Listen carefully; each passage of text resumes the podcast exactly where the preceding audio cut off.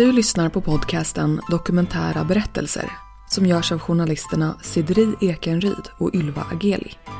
Är du nyfiken på hela den nya säsongen av dokumentära berättelser?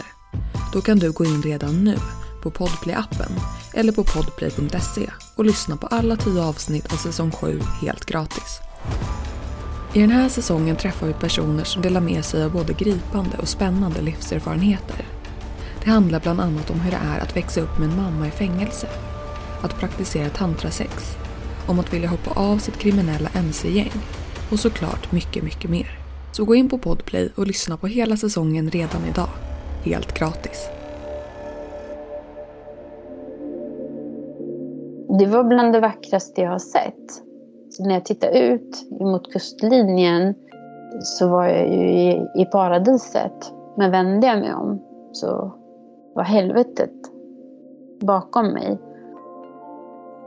Omkring 230 000 människor miste livet vid jordbävningen och efterföljande tsunami i Indiska oceanen 2004. Det här är andra delen av Marias berättelse. Om att överleva katastrofen men där livet efteråt aldrig blir sig likt igen med posttraumatiskt stresssyndrom, PTSD, som följd. Så medan jag höll på att gå sönder mer och mer så, så log jag och berättade om vilken tur jag hade haft som överlevde. I avsnittet hörs också Ann-Charlotte Laurell, KBT-psykolog, om hur man utvecklar och behandlar PTSD. Då är det ju ganska många delar som är människor som skriker, människor som springer, ljud, rädslan utav att kanske kunna, alltså hela den här upplevelsen är ju ett stort, stort trauma med många, många delar. Och så hör vi Ari Tryggvason igen, docent i geofysik vid Uppsala universitet. De första veckorna efter den här katastrofen så gick ju vågen istället i, i Sverige under namnet dödsvågen.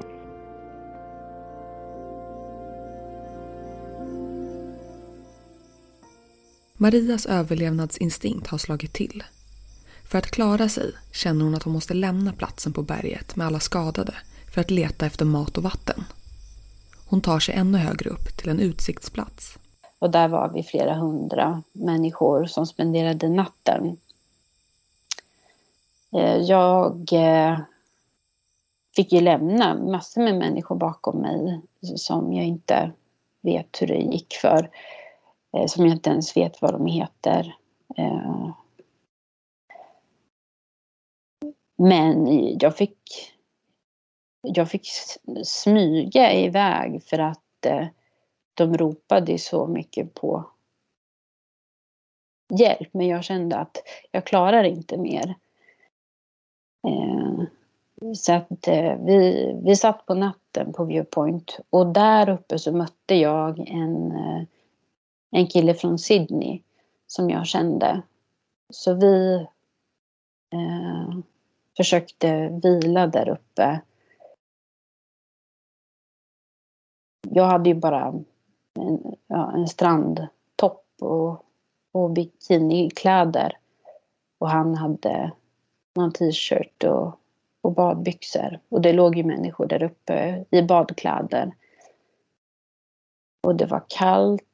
Det blev, det blev kallt på natten på ett berg. Eh, men det var fullmåne så man kunde se ganska bra. Och det satt, ju, det satt ju människor där uppe som hade tagit sig dit som inte hade blivit drabbade, eh, direkt drabbade, utan som hade fått med sig eh, allt, ja, väskor, allting, alltså fullt klädda människor och som också hade fått tag på dricka och chips och det fanns ju saker. Det fanns ju en del saker som låg utspritt som man kunde plocka på sig som människor hade hunnit plocka på sig. Så där, där minns jag att jag gick runt och frågade människor efter kläder till dem som bara hade badkläder. Men eh, människor sa nej. Mm. Och eh, jag minns också att eh,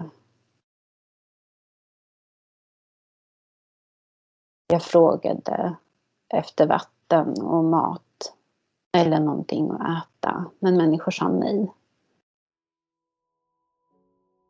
Det här var jag arg på i väldigt, väldigt många år. Men eh, de tänkte ju på sin överlevnad. På morgonen efter ser hon att det börjat gå båtar till och från ön. Kanske finns det en chans att hon kan påbörja en resa hem igen. När jag kom ner i marknivå ifrån att ha varit på eh, det här väldigt höga berget så låg det en likstank över, över Pippi. För att i och med att solen låg på så hade alltså kropparna svällde och jag, all, jag hade aldrig känt likstank eller liklukt förut. Eh, och det är en lukt som inte liknar någonting annat. Hon tar sig ner för berget, klättrar försiktigt över all bråte nedanför och kommer fram till den strand som legat på motsatt sida av den strand som träffades av tsunamin. Då blev det surrealistiskt för då var jag, jag var på andra sidan piren. Och den stranden jag kom ner på när jag klättrade från bråten, den var helt rensköljd. Och jag var helt ensam för att ingen hade anledning att vara där för det fanns inget där. Det låg inga kroppar där, ingenting. Um, och, och, det fanns ingen mat och inget vatten, ingenting. Så att jag var, jag var nästan ensam eh, när jag gick där. Och, och då var sanden alldeles, alldeles vit och vattnet alldeles, alldeles kristallklart turkosblått. Alltså det såg ut som paradiset. Det såg ut som jag tänkte mig Pippi såg ut innan turisten hade kommit dit. Det var bland det vackraste jag har sett. Så när jag tittade ut mot kustlinjen så var jag ju i, i paradiset. Men vände jag mig om så var helvetet bakom mig. Ett par timmar senare sitter hon på en båt på väg från ön. Jag kom till Krabi och då eh, parade de ihop mig med en fransk man och hans dotter. Eh, hustrun och eh, eh den lilla pojken var, var omkomna. Men jag fick följa med dem till eh, någon, eh,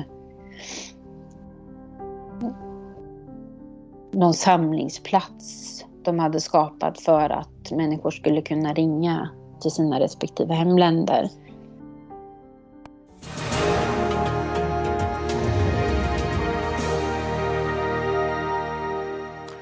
God middag och välkomna till Rapports lunchnyheter. Ja, hela tiden kommer nya siffror över antalet omkomna och skadade efter de jättelika flodvågor som drabbade... Vi har ett klipp från Rapport den 27 december 2004 hämtat ifrån Youtube. Totalt omkom 543 svenskar i katastrofen.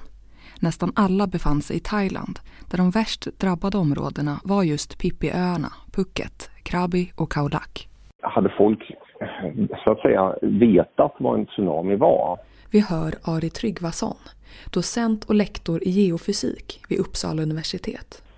Fler, jag hörde flera eh, ögonvittnesrapporter som just eh, som hade överlevt tack vare att det var någon Eh, det var några som berättade om en engelsman som hade då eh, då kort efter den här jordbävningen och när havet började dra sig tillbaka som då direkt förstod det här är eh, en tsunami. Vad är det? frågade de. Ja, det är en jättevåg, den kommer att komma. Så han tog med sig dem och flydde eh, inåt landet medan svenskar hade generellt ingen aning om det här fenomenet överhuvudtaget. Så det har klagats också på att, att det fanns inget eh, ordentligt tsunamivarningssystem för området. Men eh, Um, hos oss hade vi en doktorand som var just från Bandache-provinsen.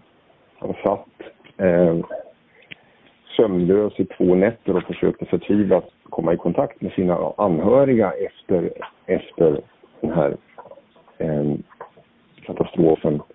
Men han, han berättade bland annat att var efteråt att det var en väldigt, väldigt skillnad på byarna från hans hemtrakter. En del hade inte en enda överlevt, i andra hade alla överlevt. Och skillnaden hade helt enkelt varit den muntliga traditionen. Så de här byarna där alla klarade sig, de hade helt enkelt vetat. De var själva markskakningen, själva jordbävningen som de kände, det var tsunamivarningen. Så de tog sitt pick och pack och gick upp på högre, eh, hög, mer höglänt terräng. Medan de i andra byar så, så ja, hade man inte hade inte den här muntliga traditionen varit lika stark så, så man ignorerade eh, de här skakningarna av jordbävningen och, och, och överraskades då av vågen. Vid den här tiden var det inte många som visste vad en tsunami var. Ari och hans närmsta kollegor agerar sakkunniga åt den svenska regeringen. Sen vill ju alla veta, ja, skulle vi skicka det räddningspersonal? Var det ens möjligt att göra och vad, vad kunde de förvänta sig där nere? Det var, det var i den meningen totalt kaos och, och ja, väldigt svårt initialt att, att ehm, ja, förstå omfattningen av katastrofen kan väl säga att, att den här krisberedskapsorganisationen, det fanns ju ingen sådan då, eh, om jag har rätt för mig. Så att man satte upp det eh, efteråt. Man tyckte inte om att, att eh, justitieministern till exempel inte hade någon som helst aning om hur många svenskar det var som fanns där nere överhuvudtaget ens. Eh, så så det var ren sån information som, som de behövde för att uh, ja, kunna då instruera myndigheter och ambassadpersonal och så vidare vad de skulle göra. Maria blir kvar i Thailand i ytterligare tio dagar. Bland annat för att hjälpa en vän som ligger på sjukhus. Men så den 7 januari 2005 landar hon på Arlanda.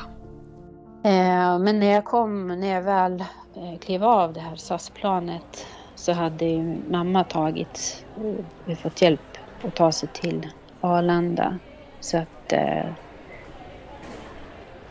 jag kom gående där. Det fanns ju en separat utgång för oss som var tsunamisvenskar på Arlanda.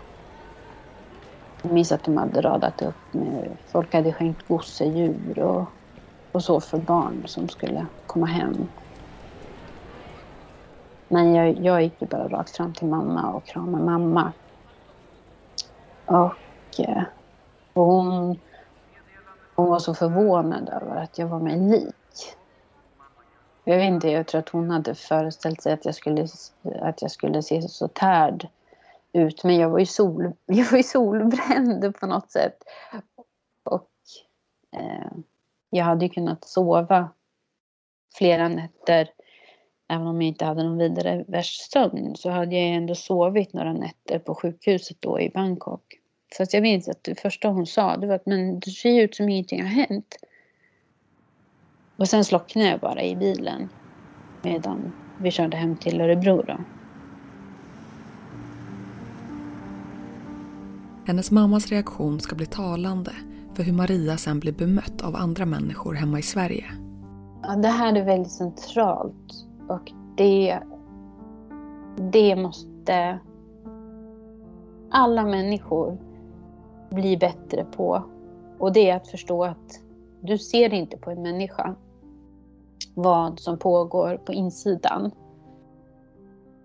För allt, allt man såg, det var en kvinna som eh, var oskadad. Man visste hur många som hade dött. Man visste hur många som hade blivit svårt skadade. Svenska barn hade dött. Svenska barn hade förlorat sina föräldrar. jag, hela sin familj. Jag kom hem. Jag var fysiskt helt intakt. Alla sa till mig, vad tacksam du måste vara Maria. Du har haft änglavakt. Vad glada vi är att du är hemma. Och vad tacksam du måste vara. Alla jag mötte jag betade ju av allt eftersom jag orkade. Jag, under några dygn så var jag bara hemma hos mamma. Men hon förstod ju att det inte är okej med Maria. För jag ropade ju på hjälp om natten och, och hade fruktansvärda mardrömmar. Men jag förstod ju själv att jag är inte, jag är inte okej. Eh, men jag, jag, jag blev ju så påverkad av det här att jag skulle vara tacksam så att jag började göra det till min verklighet. Så medan jag höll på att gå sönder mer och mer så, så log jag och berättade om vilken tur jag hade haft som överlevde till de jag mötte. För det var vad de ville höra också. De ville krama om mig och vara glada. Jag var inte glad. Jag, det är klart att jag var glad, att jag tacksam att jag hade överlevt. Men innan jag förlät mig själv. Det var så mycket som jag bar på. För att det tog tid för mig att läsa mig till och ta, ta till mig att det var okej att jag sprang. Jag vet att det var många som hamnade i den situationen där man fick släppa människor för att rädda sig själv. Och att jag, jag, jag försökte inte springa in och rädda ett barn. Jag sprang istället. Men hade jag sprungit in för att försöka rädda ett barn så hade jag varit död. Men det, det är det rationella tankesättet. Men emotionellt så är det fruktansvärt att behöva eh, veta att jag, jag gjorde inget val. Jag sprang bara. För det fanns inte tid för förhandlingar. PTSD finns ju som, som en hel skala. Vi hör Ann-Charlotte Laurell, KBT-psykolog. För händelsen i Thailand har gett Maria PTSD. Vi ber Ann-Charlotte förklara mer om varför man utvecklar det. Du kan ju ha så kallat lite PTSD och du kan ha väldigt mycket. Du kan ju vara hårt traumatiserad och du kan ju vara mindre traumatiserad. Eh, men det är ju ändå ett, ehm, ett trauma som utlöser det hela. Och det har ju att göra med hur vi hur vi liksom funkar i grunden som, som människor. Att vi har ett, ett parasympatiskt och ett, och sympatiskt nervsystem som, som gör att vi ska överleva kontra inte överleva. Eh, att vi har en stressreaktion. Så det är så det börjar med någon utlösande händelse. Det är ju inte, det är ingen nedärvd eh, åkomma. Jag ryckte till vid eh, höga ljud. Jag var i någon sorts alarmberedskap så länge. Så att eh, jag var så spänd i hela kroppen och jag kan känna att den, den, det kommer tillbaka när jag pratar om det. Eh, det finns saker som, som alltid kommer vara jobbiga. Eh, jag kunde... Jag var på min vakt hela tiden. Och det som hjälpte mig, det som kunde lugna mig, det var ju alkohol. Det var det jag kunde ha som, som hjälp. Det var inte så att jag drog igång ett missbruk eller, eller blev beroende. Men, men jag kunde själv medicinera med att dricka vin eller, eller öl för att eh, kunna sova eller ja, så. När det kommer till att hantera panikångest eller PTSD så är beteendeträning en av de viktigaste komponenterna förklarar Ann-Charlotte Laurell. Man kanske inte alltid behöver liksom identifiera vilka tankar man har för att det ska leda till ett beteende. Utan jag tycker ofta att titta på vad är det en person, eh, blir, alltså vad blir det för beteendekonsekvenser? eh. Eh, och, och då liksom titta på det först. Och sen kanske man kan behöva, för, för jag tänker så här att pröva och gör annorlunda, pröva och bete dig annorlunda så kommer du ju åt de negativa automatiska tankar eller traumatiserade tankarna som har lett till de här erfarenheterna bättre. Därför att du behöver ju liksom programmera om.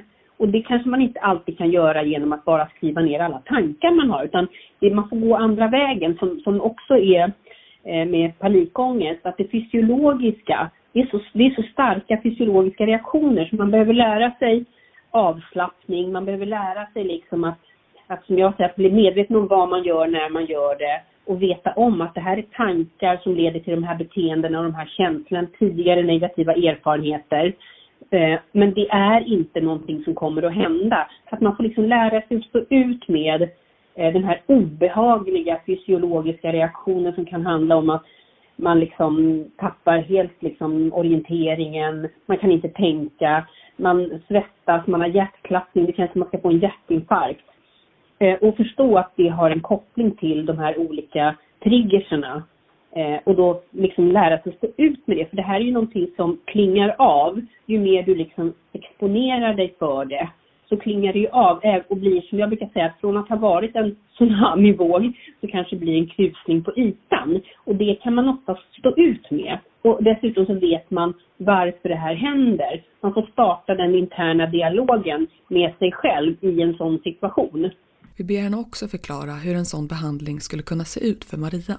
Eh, det är ju, och återigen, jag kan inte, man kan ju inte kanske åka till ett ställe och vänta på en tsunami. det går ju inte. Men däremot så kanske man behöver titta på, om vi nu tar en, om vi, om vi bara generaliserar och gör någon schablon utöver över hur en sån behandling skulle kunna gå till. Bara för att liksom sätta det i något, någon form av eh, kontext. Så är det ju att du kanske se på en film om tsunamin, du får liksom titta på information om det, du får liksom prata om det. Och så får man se vad är det som triggar mest. Vi säger att det är den här filmen med ljuden.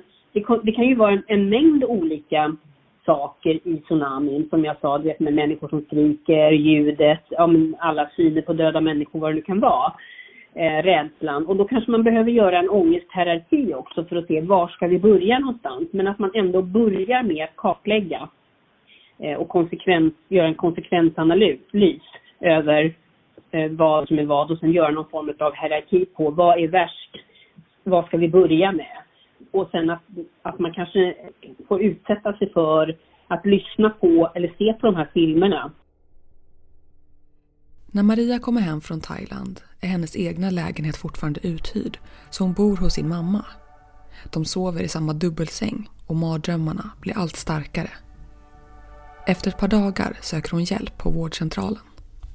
De ville ta prover som man inte hade fått med sig resistenta bakterier och de tog prov ifrån mun och anus eh, på ett ganska bryskt sätt. Jag sökte hjälp för att jag var traumatiserad och, och inte sov. Men istället så blev jag ombedd att gå in i ett rum till någon med plastförkläde och tops eh, som skulle topsa mig. Och eh, jag frågade den här läkaren om jag kunde få någonting att sova på. Eftersom mina mardrömmar var så fruktansvärda så mamma var ju förtvivlad. Och den här läkaren, han, han skriver inte ut något. Han säger bara att du är oskadad och eh, eh vi kan ordna, det finns eh, så att du kan ringa, jag, jag, tror jag fick något nummer där det fanns någon kuratorskontakt. Och det var, det var ett av de mest besynnerliga samtal jag har varit på för att jag är utbildad socionom så att jag var väldigt saklig och, och berättade väldigt målande av vad som hade hänt. Men hon sa till mig att men det var också det här med tacksamheten att jag hade ju överlevt och det var ju jag var ju helt kry. Jag, var ju, jag skulle ju vara glad. Idag har det gått 17 år sedan katastrofen och Maria har fortfarande inte fått samtalsterapi för sin PTSD. Varken från vårdcentral eller psykiatri. Vi undrar hur det kommer sig. Ann-Charlotte Laurell, KBT-psykolog igen. Det, det ena är att det kanske inte finns så himla många traumaterapeuter som är KBT-inriktade då, då, som, som man ändå har sett är den eh, behandling när det gäller ehm, eh, terapistöd som kanske är mest verksamt. Alltså jag tänker att ofta så är ju kombinationen utav medicinering och eh, terapi det som är, alltså KBT ehm, behandling, det som är mest verksamt. Men det kanske inte är alla gånger, vänder man sig till en vårdcentral så kanske man inte har den kunskapen som skulle behövas. Och då blir det ju medicinering som, som oftast ligger till hands. För då, som läkare så kanske det är det man kan hjälpa patienten med. Eh, samtidigt som jag kan tänka mig att man bör ju remittera eh, till, till terapi också. Upplevelserna och minnena från tsunamin gör att Maria ständigt går runt och spänner sig. Till slut sätter sig spänningarna i hennes nacke och hon får medicin utskrivet. Den fungerar även ångestdämpande och hjälper till viss del mot PTSD, men inte tillräckligt. Nacken och ryggen blir värre och depressionerna är återkommande. Idag är hon utförsäkrad av Försäkringskassan och lever på försörjningsstöd trots att hon är utbildad socionom och sjukhuskurator.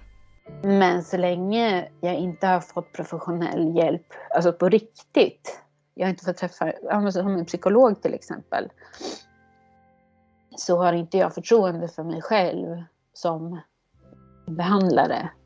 För att eh, jag, det är någonting som brister. Det finns, jag saknar ett filter där jag inte kan vara i, i min roll som professionell.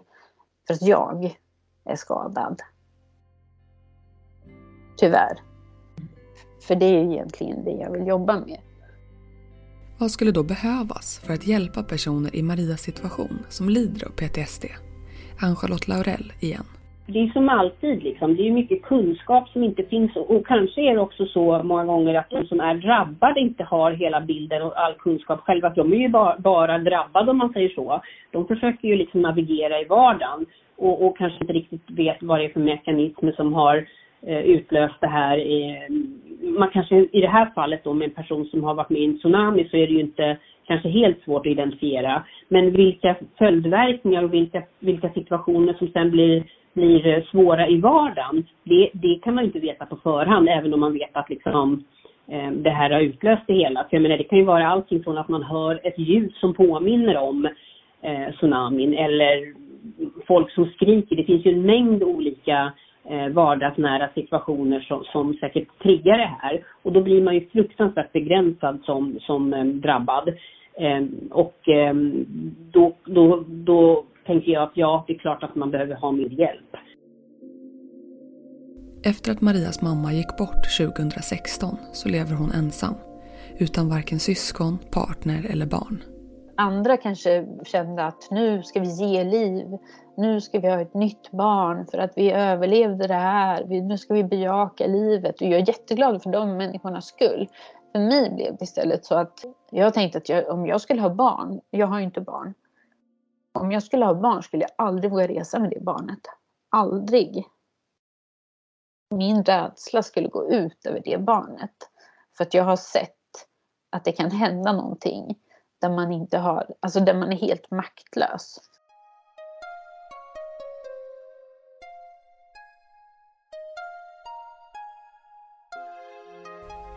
Vi hör låten Dream, Doomsday det är Marias egna låt som hon producerat med upplevelserna i Thailand som inspiration.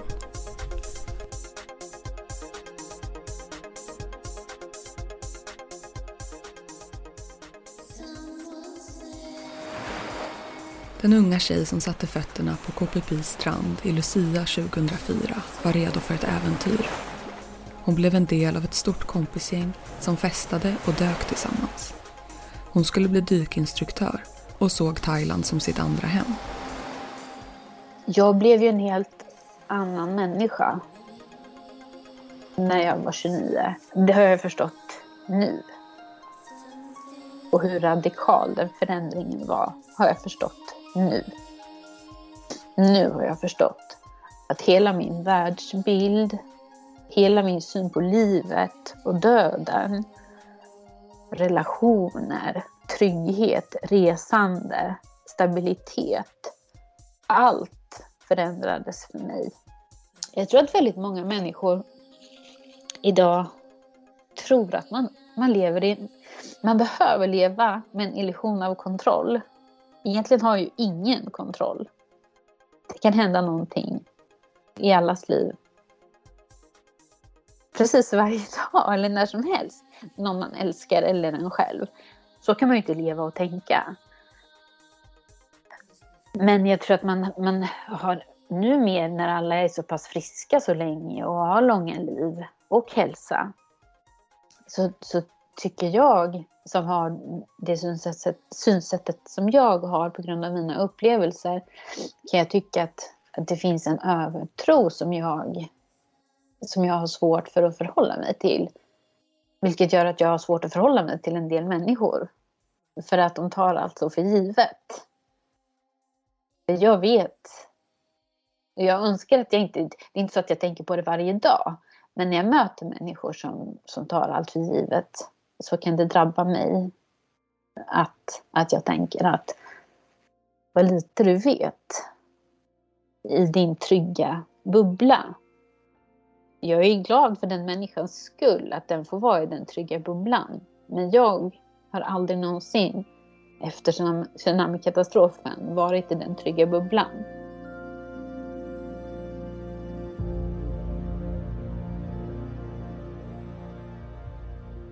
Det här var den andra delen av Marias berättelse om tsunamin och hennes liv med PTSD. I nästa avsnitt. Hon har suttit inne nio gånger totalt har hon. Um, utspridd under en väldigt lång period. Omkring 30 000 barn. Så många uppskattar kriminalvården att det finns i Sverige idag som har en familjemedlem som är frihetsberövad. Vi möter Lina som berättar om sin uppväxt med en mamma som i perioder satt i fängelse och hur det påverkade henne. Eh, på den tiden fanns det också solarium på Färingsö. Så hon var alltid så jättebrunbränd, eh, sminkad och luktade jätte, jättegott kommer jag ihåg. Jag kommer ihåg att jag älskade att bara så här, så här, krypa upp i hennes famn och känna hennes lukt. Och glöm inte att alla avsnitt av säsong 7 finns ute redan nu, helt gratis på Podplay. Och vill du komma i kontakt med oss som producerar den här podden och berätta om din livshistoria? Mejla till kunskapsstudion gmail.com.